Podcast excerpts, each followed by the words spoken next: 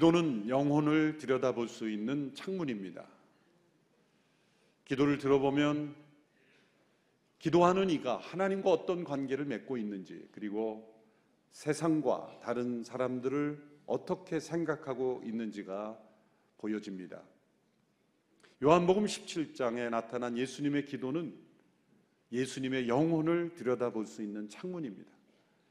예수님의 영혼을 들여다볼 수 있다는 것. 예수님의 마음과 생각, 예수님이 하나님과 어떤 관계를 맺고 있는지, 또 예수님이 세상을 어떻게 생각하시는지, 그리고 예수님이 사람들을 어떻게 생각하는지를 들여다볼 수 있는 축복의 기도입니다. 예수님께서 우리에게 가르쳐 주신 주기도문이 있습니다. 그것은 이렇게 기도하라 라고 알려주신 기도의 원리요, 기도에 담겨 있어야 될 핵심적인 내용입니다. 요한복음 17장은 예수님이 직접 기도하신 내용입니다. 그 주기도문의 원리대로 이렇게 기도하라 하신 예수님께서 어떻게 기도하셨는지를 보여주는 직접 기도하신 그 내용이 우리에게 남겨져 있다는 것이 놀라운 축복과 은혜인 것입니다. 그래서 예수님의 마음을 품으려면 반드시 우리의 마음에 이 예수님의 기도를 품어야 합니다. 예수님을 닮으려면 반드시 우리의 기도가 예수님을 닮아야 하는 것입니다. 예수님은 이 기도 속에서 자신과 하나님과의 관계를 기도하셨고, 그리고 세상을 위해 기도하셨고, 그리고 믿는 제자들을 위하여 기도하셨습니다. 특별히 제자들에게는 두 부류의 제자들이 나타납니다. 그것은 당시의 제자들이 나오고 미래의 제자들, 곧 우리들이 등장합니다. 오늘 보면 20절의 말씀을 보십시오. 내 기도는 이 사람들만을 위한 것이 아닙니다. 이 사람들이 전하는 말을 듣고 나를 믿는 사람들을 위해서도 기도합니다.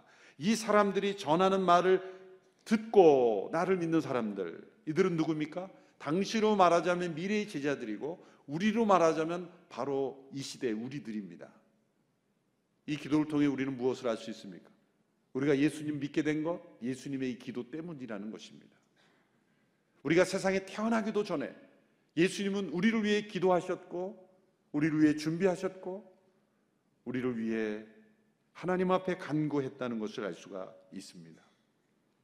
마치 부모가 자녀가 세상에 태어나기도 전에 그 자녀를 위해서 준비하고 자녀를 위해서 기도하는 것과 마찬가지죠.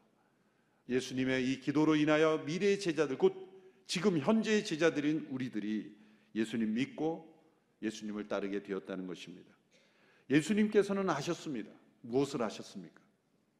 세상에 복음에 대한 많은 반대와 핍박과 회방이 있을지라도 그 연약한 제자들, 의심에 사로잡혔던 제자들, 예수님 부활 승천하실 때도 의심할 수밖에 없었던 그 제자들, 그 제자들이 변화되어 복음을 온 세상에 전하게 될 것을 예수님은 아신 것입니다. 그들이 어떻게 그렇게 변화되었을까요? 그 연약해 보이던 그 제자들이 어떻게 복음을 전하는 자들이 되었을까? 그것도 역시 바로 예수님의 기도 때문입니다. 예수님이 그들을 위하여 기도하셨기 때문입니다. 그들이 복음을 증거하는 복음의 전달자로 쓰임 받게 되기를 예수님이 기도하셨기 때문입니다.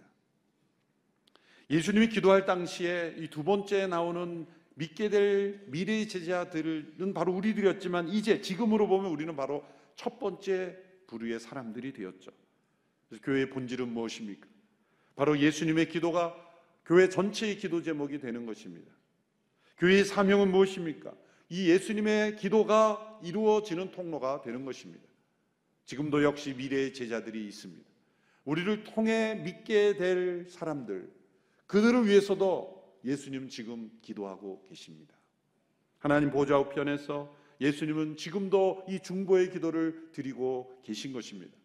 따라서 우리도 이 중보의 기도를 드려야 합니다. 이 중보는 예수님 믿는 사람만이 할 수 있습니다. 중보의 기도는 예수님의 중보 기도를 통하여 믿게 된 사람들만 중보할 수 있습니다. 따라서 우리의 기도 제목입니다. 하나님께서 세상을 구원하실 때는 먼저 부름을 받은, 먼저 택함을 받은 사람들이 또 다른 사람들을 사랑하고 그들과 하나됨을 통해서 구원하시는 방법을 택하셨습니다. 교회는 어떤 사회 모임처럼 회원들이 모여서 서로 정관을 만들고 서로 합의를 해서 모여진 클럽이 아닙니다. 교회는 우리 각자가 하나님께서 삼일체 하나님께서 우리 개개인을 부르셨기 때문에 하나 된 공동체입니다. 먼저 부름받아 선택된 공동체입니다. 하나님께서 이렇게 먼저 선택이라는 과정을 사용하실까요? 인간이 관계적인 존재이기 때문입니다. 관계를 통해서 믿게 되고 관계를 통해서 알게 되고 관계를 통해서 복음이 전해지는 것을 하나님은 기뻐하시기 때문입니다. 먼저 선택받은 목적은 바로 선교라는 것을 보여주는 것입니다. 사도행전의 역사가 바로 그것입니다. 사도행전의 역사는 성령님께서 먼저 선택하신 일을 사용하신 역사입니다. 그들이 온전히 순종한 것 아닙니다. 어떤 이들은 순종했고 또 어떤 이들은 순종하지 못했습니다. 그럼에도 불구하고 복음이 먼저 선택받은 이들을 통하여 그들의 공동체를 통하여 온 세상에 전파되는 역사, 그것이 사도행전의 역사입니다. 레슬리 뉴비긴이라는 훌륭한 선교 학자의 이 통찰력 있는 말을 함께 읽어보겠습니다. 우리 함께 읽어볼까요? 시작. 선교는 교회가 주변의 세상을 정복하려고 자신의 힘과 지혜를 발휘하는 활동이 아니다. 오히려 하나님께서 세상의 구원을 위한 그리스도의 사역을 완성시키기 위해서 그분의 영의 능력을 발휘하시는 하나님의 활동이다. 선교는 교회 프로그램이 아니라는 것입니다. 성령님께서 앞서 활동하시는 하나님의 사역. 그래서 성령님은 교회보다 언제나 앞서가십니다. 그래서 선교의 주체는 성령님이시요 교회는 성령님을 따라가는 겁니다. 그래서 성령님이 이 시대에 어떤 일을 행하시는가? 저희 온누리 교회는 그것을 성령님께서 행하신다고 알게 된 것이 이주민입니다. 난민입니다. 전 세계 3억 명이 넘는 사람들이 이주하고 있습니다. 여러 가지 목적이 있죠. 잘 살기 위해서 떠나는 사람도 있고 어쩔 수 없어 떠나는 난민도 있고 오늘 새벽에도 나오다 잠깐 뉴스를 보니까 그리스 난민 배가 바다에 또 침몰했어요. 고향을 떠날 수밖에 없는 그 그들이 수십 명, 수백 명이 탄 배가 바다에서 침몰될지라도 어쩔 수 없이 떠나야만 한 그들의 운명. 또 곳곳에 흩어져 있는 시리아 난민들, 계곡마다 난민들 촌에는 마음껏 복음을 전할 수 있는 기회가 주어져 있어요. 이주민들이 고국을 떠나 이슬람을 떠나 자기의 본토 친척을 떠나 외로운 이 한국에 와서 이제 한국에 250만 명의 이주민들이 있어요. 그들이 곳곳에 흩어져 있습니다. 집에 가면 농어촌에는 이 이주민들이 다 일을 하고 있다고 봐도 돼요. 그들이 이 땅에 뿌리를 내리고 있을 때 우리가 그들을 어떻게 대하는가에 따라 한국 사회의 지형은 바뀌어지는 거죠. 성령님께서 역사하시는 이 시대의 선교적 기회인 것입니다. 성령님께서 앞서 행하시는 이 일들을 우리가 따라가지 않으면 하나님께 쓰임 받지 못할 뿐만 아니라 우리가 하나님의 축복을 잃어버리게 됩니다. 사도행전 10장에 보면 베드로가 하나님께서 환상을 보여주셔서 율법에 먹지 말라 한 그 음식을 먹, 먹으라 그러죠. 하나님은 먹으면 안 되는 것 아닙니까? 그럴 때 하나님이 정결하다 하는 것을 내가 부정하다 말하지 말라. 그리고 나서 보여주신 것이 고넬료. 이방 로마 백부장의 고넬료를 만나라. 그리고 그 주변의 사람들에게 복음을 전하라고 하셨죠. 성령이 그들에게도 임했죠. 자, 베드로가 왜 그것을 먹으면 안 된다고 말했을까요? 그 율법의 전통 속에 내려온 그들의 고정관념. 이것을 오늘 우리 시대에 적용해 보면 우리 시대에 가장 우리에게 있는 고정관념은 단일 민족이라는 고정관념일 겁니다. 백위 민족. 단일 민족이라는 그 전통 속에 이주민들을 우리가 어떻게 대하는가. 놀랍게도 너무나 그들을 학대합니다. 그들을 무시합니다. 그들을 비하하고 그들을 이용하려고만 했지 사람으로 대하지 않는 한국 사회의 모습이 곳곳에서 나타나죠. 그 죄는 누가 감당할 겁니까? 그것은 베드로가 고넬료를 부정하게 여기고 그들에게 복음이 불필요하다고 여겼던 모습과 동일한 것일 수도 있습니다. 베드로는 그들에게 세례를 베풀었고 그들에게 성령의 놀라운 축복이 임했어요. 오늘 이 시대에 우리가 바라봐야 될 것은 우리나라에 온 250만 명의 수많은 이주민들이 성령을 받고 변화가 되고 세례를 받고 수많은 교회들이 세워지고 그들이 하나님의 사람을 변화해서 또 많은 사람들이 그들의 고국으로 돌아가서 그들의 교회를 개척하는 그 비전을 바라보는 것이 하나님이 기뻐하신 일이라고 믿습니다. 사도행전 11장 17절에서 베드로가 나중에 자신이 그 이방인들과 함께 교제한다는 소문을 듣고 유대인 신자들에게 공격을 받을 때 이렇게 답변했습니다.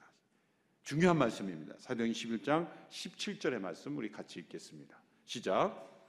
그러니 하나님께서 주 예수 그리스도를 믿는 우리에게 주신 바로 그 선물을 그들에게도 주셨는데 내가 누구라고 감히 하나님을 반대할 수 있겠습니까? 우리에게 주신 바로 그 선물을 그들에게도 주신 사건, 그것을 내가 반대할 수 있겠습니까? 선교란 무엇입니까? 선교란 이 말씀에 근거해서 믿는 우리에게 주신 바로 그 하나님의 선물을 그들에게도 주시는 것을 체험하는 겁니다. 선물을 자신만 받기 원하는 사람은 이 선교가 일어나는 걸 원치 않겠죠. 그러나 이것이 너무나 소중한 선물이기에 또 다른 이들에게, 내가 만난 이들에게, 우리에게 찾아온 이들에게, 내가 찾아가야 될 이들에게 전해지는 것, 이 선물을 전해지는 통로가 돼. 우리가 선물이 아니요. 우리가 선물을 만드는 것도 아니요. 하나님의 선물의 통로가 되는 것. 이것이 선물입니다. 놀라운 것은 이 선교는 그들에게 선물을 전해주는 이들까지 변화시킵니다. 선교는 세상을 변화시킬 뿐만 아니라 교회 자체도 변화시킵니다. 선교는 성령님께서 세상과 교회를 동시에 새롭게 하시는 일이에요. 고넬료만 복음을 들은 게 아니죠. 이 과정을 통해서 누가 변화됐습니까? 베드로도 변화됐어요. 베드로는 먼저 선택된 하나님의 사람이죠. 그런데 이 과정을 통하여 그는 진짜 살아계신 하나님을 체험하고 그분을 알아가게 된 것입니다. 베드로와 초대교회도 다른 차원의 회심을 경험한 거죠. 교회는 이렇게 끊임없이 회심되는 일들이 이루어지는데 그것은 선교를 통해서 이루어지는 것입니다. 우리 온누리 교회가 선교의 통로가 되어 왔던 지난 역사에 순종하면서 계속해서 온누리 교회는 회심되어 왔던 것입니다. 온누리 교회가 선교를 하고 온누리 교회는 가만히 있었던 것이 아니라 성령님께서 행하시는 선교에 끊임없이 순종하면서 온누리 교회가 변화되어 왔던 겁니다. 교회 생명력은 이 선교에 순종해 왔던 역사와 같이 맞물려 있던 것입니다. 지난주 영국의 선교 교육 기관인 Oxford Centre for Mission Study라는 기관의 대표님이 오셔서 잠시 조찬하면서 대화를 하셨습니다. 그분이 저에게 그런 질문을 했어요. 많은 교회가 젊은이들이 모이지 않는데 오늘 꽤 많은 젊은이들이 함께 하는 이유가 무엇입니까? 순간적으로 두 가지가 생각나서 대답을 했습니다. 저는 젊은이들을 받아들일 수 있는 수평적 문화, 탈권위주의적인 문화가 계속해서 하 목사님으로부터 내려오고 있다. 두 번째 더 중요한 것은 선교에 헌신한 교회이기 때문이다. 작년 통계를 보니까 2019년 작년 한 해 아웃리치에 참여한 성도들이 국내 170개 팀에 5,285명, 또 해외는 189개 팀에 3,411명이었습니다. 총 359개 팀 8,696명이 아웃리치를 떠났습니다. 성인 공동체에도 많이 참여했지만 대다수는 젊은이였습니다. 젊은이들은 참여하면서 배웁니다. 그들 중에는 믿음이 좋은 사람도 있고 초신자도 있고 또 호기심에 가는 사람들도 있겠죠. 어떤 사람들은 부정적인 점만을 보고 저런 신앙을 가진 사람이 무슨 선교 여행을 가냐 그렇게 비난할지 모르지만 그 선장에서 하나님을 만나는 젊은이들이 많습니다. 예배당에서 목회자 설교 듣고 예배하고 교제하고 그럴 때 전혀 변화되지 않았던 젊은이들이 선교 현장에 가서 수고하는 선교사님들을 보고 내가 한 번도 만나보지 못한 피부색도 다르고 언어도 다르고 문화도 다르고 말도 통하지 않는 그들 불편한 그 여행 속에서 하나님을 만나는 겁니다. 이것은 복음이 전해지는 일에 헌신하는 교회에게 주신 축복인 겁니다. 그들을 어떻게 변화시키겠습니까? 부모님이 변화시키겠습니까? 교회 성역 공부 많이 한다고 변화되겠, 변화되겠죠. 그러나 한계가 있습니다. 그러나 하나님의 사역에 헌신할 때 많은 젊은이들이 변화되는 일, 그 회심은 선교에 헌신할 때 이루어지는 거죠. 우리를 위해서 선교한다는 뜻이 아니라 베드로가 더 깊이 하나님을 깨달아 가듯이 더 깊은 하나님을 경험하는 그런 일들이 선교 현장에서 일어나는 것입니다. 몇 년 전에 양재 어느 공동체가 괌에서 두 시간 떨어진 축이라는 섬에 아웃리치를 갔어요. 제가 괌 온누리교회 집회하러 갔을 때 그 아웃리치 온 팀하고 만났어요. 제가 잘 아는 성도들이고 가족 단위로 한 열 몇 가정이 함께 아웃리치를 갔습니다. 그들은 개선 장군이 되어 있었어요. 제가 잘 알았던 분인데 예전에 그분들과 달리 뭔가 확신과 능력에 가득 찬 모습 도대체 무슨 일이 있었는가 제가 물어봤어요. 그랬더니 엄청난 일이 있었더라고요. 이제 짐을 다 붙였는데 그 짐이 다 다른 다른 나라로 가버린 거예요. 짐이 안 온 거예요. 휴대용 짐 외에는 아무것도 안 온 거예요. 거기 며칠 지내야 되는데 그 무더운 여름에 갈아입을 옷도 없고 속옷도 없고 칫솔도 없고 아무것도 없는 거예요. 그래서 강남에서 그 편안하게 살던 분이 생애 처음으로 남의 속옷을 입어보고 남의 칫솔을 써보고 완전 원신처럼 산 거예요. 온 가족들이 다. 며칠의 체험이었지만 그 고생 속에서 선교 현장이 있어 볼 때 그들의 삶에 새로운 회심이 일어난 거죠. 뭔가 하나님의 마음이 그들에게 부어지는 그 모습들을 제가 보았습니다. 오늘의 교회가 선교연신한 교회라면 바로 이 기도가 모든 성도들이 품어야 될 기도인 것입니다. 첫째로 세상이 믿게 하소서. 세상이 믿게 하소서. 예수님께서 하나님께 보내신 독생자이심을 믿게 하소서. 이 기도의 제목입니다. 오늘 보면 21절의 말씀 우리 같이 읽어보겠습니다. 시작. 아버지여, 아버지께서 내 안에 계시고 내가 아버지 안에 있는 것 같이 그들도 모두 하나가 되게 하시고 그들도 우리 안에 있게 해 아버지께서 나를 보내셨다는 것을 세상이 믿게 하소서. 이 구절 전체가 기도의 제목이지만 세상이 믿게 하소서. 믿게 하는 것은 우리의 일이 아닙니다. 우리는 전할 뿐이지만 믿게 하는 분은 하나님이시지만 전하는 이가 없이 어떻게 믿을 수 있겠습니까? 두 번째 기도의 제목은 세상이 알게 하소서. 하나님께서 예수님을 사랑하신 것처럼 하나님께서 우리를 사랑하심을 알게 하소서. 23절의 말씀 같이 읽습니다. 시작. 내가 그들 안에 있고 아버지께서 내 안에 계신 것은 그들이 완전히 하나가 되게 하려는 것입니다. 그것은 또 아버지께서 나를 보내신 것과 아버지께서 나를 사랑하신 것처럼 그들도 사랑하셨다는 것을 세상에 알게 하려는 것입니다. 세상의 가장 중요한 필요는 세상의 하나님을 사랑을 알게 되는 것입니다. 세상의 온갖 추악한 문제들의 원인은 하나님의 사랑을 알지 못하기 때문입니다. 세 번째 기도 제목, 세상이 보게 하소서. 하나님께서 예수님에게 주신 영광, 그 영광이 얼마나 위대한 것인지를 보게 하는 것입니다. 24절 함께 읽습니다. 시작. 아버지여, 아버지께서 내게 주신 사람들이 내가 있는 곳에 나와 함께 있어 내 영광, 곧 아버지께서 세상이 창조되기 전부터 나를 사랑하셔서 내게 주신 영광을 그들도 보게 하소서. 세상은 그 하나님의 영광을 보아야 합니다. 왜 예배가 일어나지 않습니까? 영광을 보지 못해서입니다. 영광을 보는 자는 엎드리고 경배할 수 있게 할 수밖에 없습니다. 영광을 본 자는 전할 수밖에 없습니다. 영광을 본 자는 세상에 휩쓸릴 수 없습니다. 첫째는 세상이 믿게 하소서, 세상이 알게 하소서, 세상이 보게 하소서. 이 세 가지 기도 제목은 연결되어 있습니다. 믿음으로서 출발해서 알므로 그리고 영광을 보는 것으로. 세상은 내가 뭘 봐야 알고 믿겠다고 말하지만 신앙의 순서는 거꾸로입니다. 믿으면 알게 되고 보게 되는 겁니다. 이것이 전해지는 것, 그것이 우리를 통해서 이루어집니다. 그런데 이러한 일들이 이 기도 제목이 이루어지기 위해서 우리 안에 먼저 이루어져야 될 조건을 예수님의 기도 속에 나타납니다. 그것은 바로 우리가 영적으로 하나 되는 겁니다.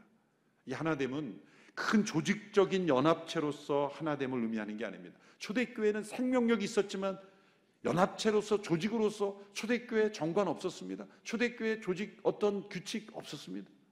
그들은 영적인 생명력이었을 뿐이에요. 제가 어떤 규칙이나 그런 게 필요 없다는 뜻이 아니에요. 그것이 그것을 붙잡는 게 신앙이라고 착각하면 안 된다는 거죠. 후에 교회가 콘스탄틴 대제와 황제들에 의해서 지지를 받으며 전 유럽을 커워하는 정치적인 연합 조직이 되었을 때 교회는 어떻게 됐습니까? 생명력이 없어졌어요. 세상은 그리스도를 더욱 모르게 되었습니다. 예수님께서 기도하시니 하나됨은 무엇입니까? 정치적인 조직적인 하나됨이 아니라 영적인 하나됨. 21절을 보면 앞부분에 뭐라고 되어 있습니까? 아버지께서 내 안에 계시고 내가 아버지 안에 있는 것 같이 그들도 모두 하나가 되게 하시고 23절을 보면 내가 그들 안에 있고 아버지께서 내 안에 계신 것 그들이 완전히 하나가 되게 하려는 것입니다. 예수님의 기도 내용을 보면 네 가지 하나됨이 나옵니다. 간략하게 요약하면 우리의 믿음의 내용이 포함되어야 될 네 가지 하나됨, 네 가지 유형의 하나됨이 있습니다. 첫 번째는 삼위일체 하나님의 하나됨이십니다. 21절에 보면 아버지께서 내 안에 계시고 내가 아버지 안에 있는 것 같이 우리가 하나인 것 같이 그것은 삼위일체 하나님의 성부 성자 성령 안에 계신 하나됨이죠. 신비한 하나됨입니다. 두 번째 하나됨은 예수님 안에 있는 두 가지 본성의 하나됨입니다. 예수님은 완전한 하나님이시기에 아버지와 하나 되시며 동시에 완전한 인간이시기에 우리와 하나 될 수 있는 분. 하나님과 인간 사이에 완전한 중보자가 될 수 있는 것은 그분이 그분 안에 하나님이시며 동시에 사람이신 두 본성이 완전히 하나가 되어 계시기 때문에요. 예수님 안에 있는 하나됨이 나옵니다. 세 번째, 예수님과 그분께 속한, 그분을 믿어 그분께 속한 사람들의 하나됨. 예수님을 머리로 하여 그분의 지체된 이들이 하나 된 것. 23, 1절에 보면 그들도 우리 안에 있게 해. 23절에 보면 내가 그들 안에 있고 26절에 나도 그들 안에 있게 될 것입니다. 예수님과 우리의 하나됨.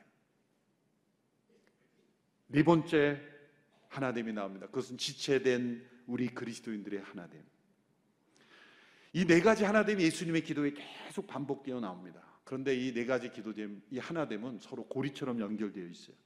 첫 번째 하나됨, 삼위일체 하나님의 하나됨이 두 번째 예수 그리스도의 신성과 인성이 하나됨을 만들었고 예수님이 신성과 인성이 하나된 분위기에 예수님과 우리의 하나됨이 가능하게 되었고 예수님과 우리가 하나 될 수 있게 네 번째 우리의 하나됨이 가능한 거예요.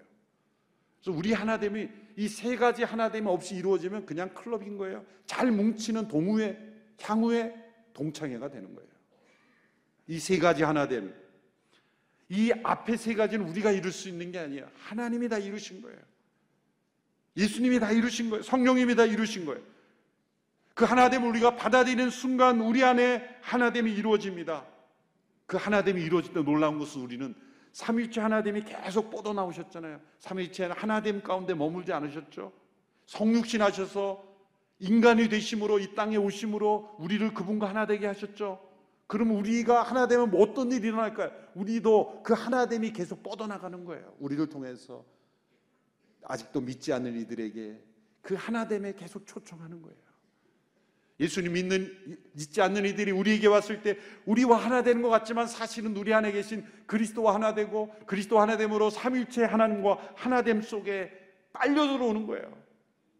이 하나됨이 확장되어 가는 겁니다. 선교란 삼일체 하나님이 우리를 통해 확장되어 가는 거예요. 초대교회 시절에 성도들이 로마 원형 경기장에 사자굴에 던져지고 그들이 흔들리지 않았던 이유가 뭘까요? 용기가 있어서 담, 담대한 심장이 있어서 그게 아닙니다. 그들이 이 삼일체 하나님의 하나됨 속에 영적인 하나됨 속에 있었던 거예요. 그래서 그들은 몸이 찢어져도 그것을 뛰어넘는 고통스러움을 뛰어넘는 영적인 하나됨 속에 있었기 때문에 그들은 세상이 감당치 못할 사람들이었던 겁니다. 교회는 세상이 예수 그리스도를 믿게 하고 알게 하고 그분의 영광을 보게 하기 위해 선택된 공동체입니다. 그래서 우리는 세상으로 나아감과 동시에 끊임없이 이 하나님 안에 하나됨 머물 때 놀랍게도 우리를 통해 하나님의 역사가 흘러가게 될 줄로 믿습니다. 이 일에 쓰임 받는 오늘의 교회 되기를 주님의 이름으로 축원합니다. 기도하겠습니다. 살아계신 하나님 우리 아를 하나님의 하나됨으로 초청하여 주시니 감사합니다. 그리스도께서 우리의 머리가 되심을 감사합니다. 하나님의 놀라우신 은혜가 우리를 통해 세상 속에 흘러가게 하시니 감사합니다. 이 일에 헌신하는 교회 되게 하여 주시옵소서. 예수님의 이름으로 기도합니다.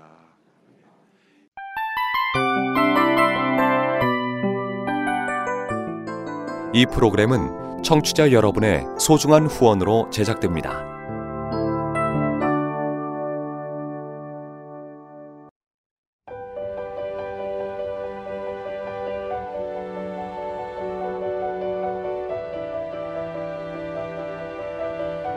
세상에는 수많은 교회들이 있지만 더 깊이 있는 말씀 강해를 찾기 위해 크기로만 교회를 선정하지 않습니다.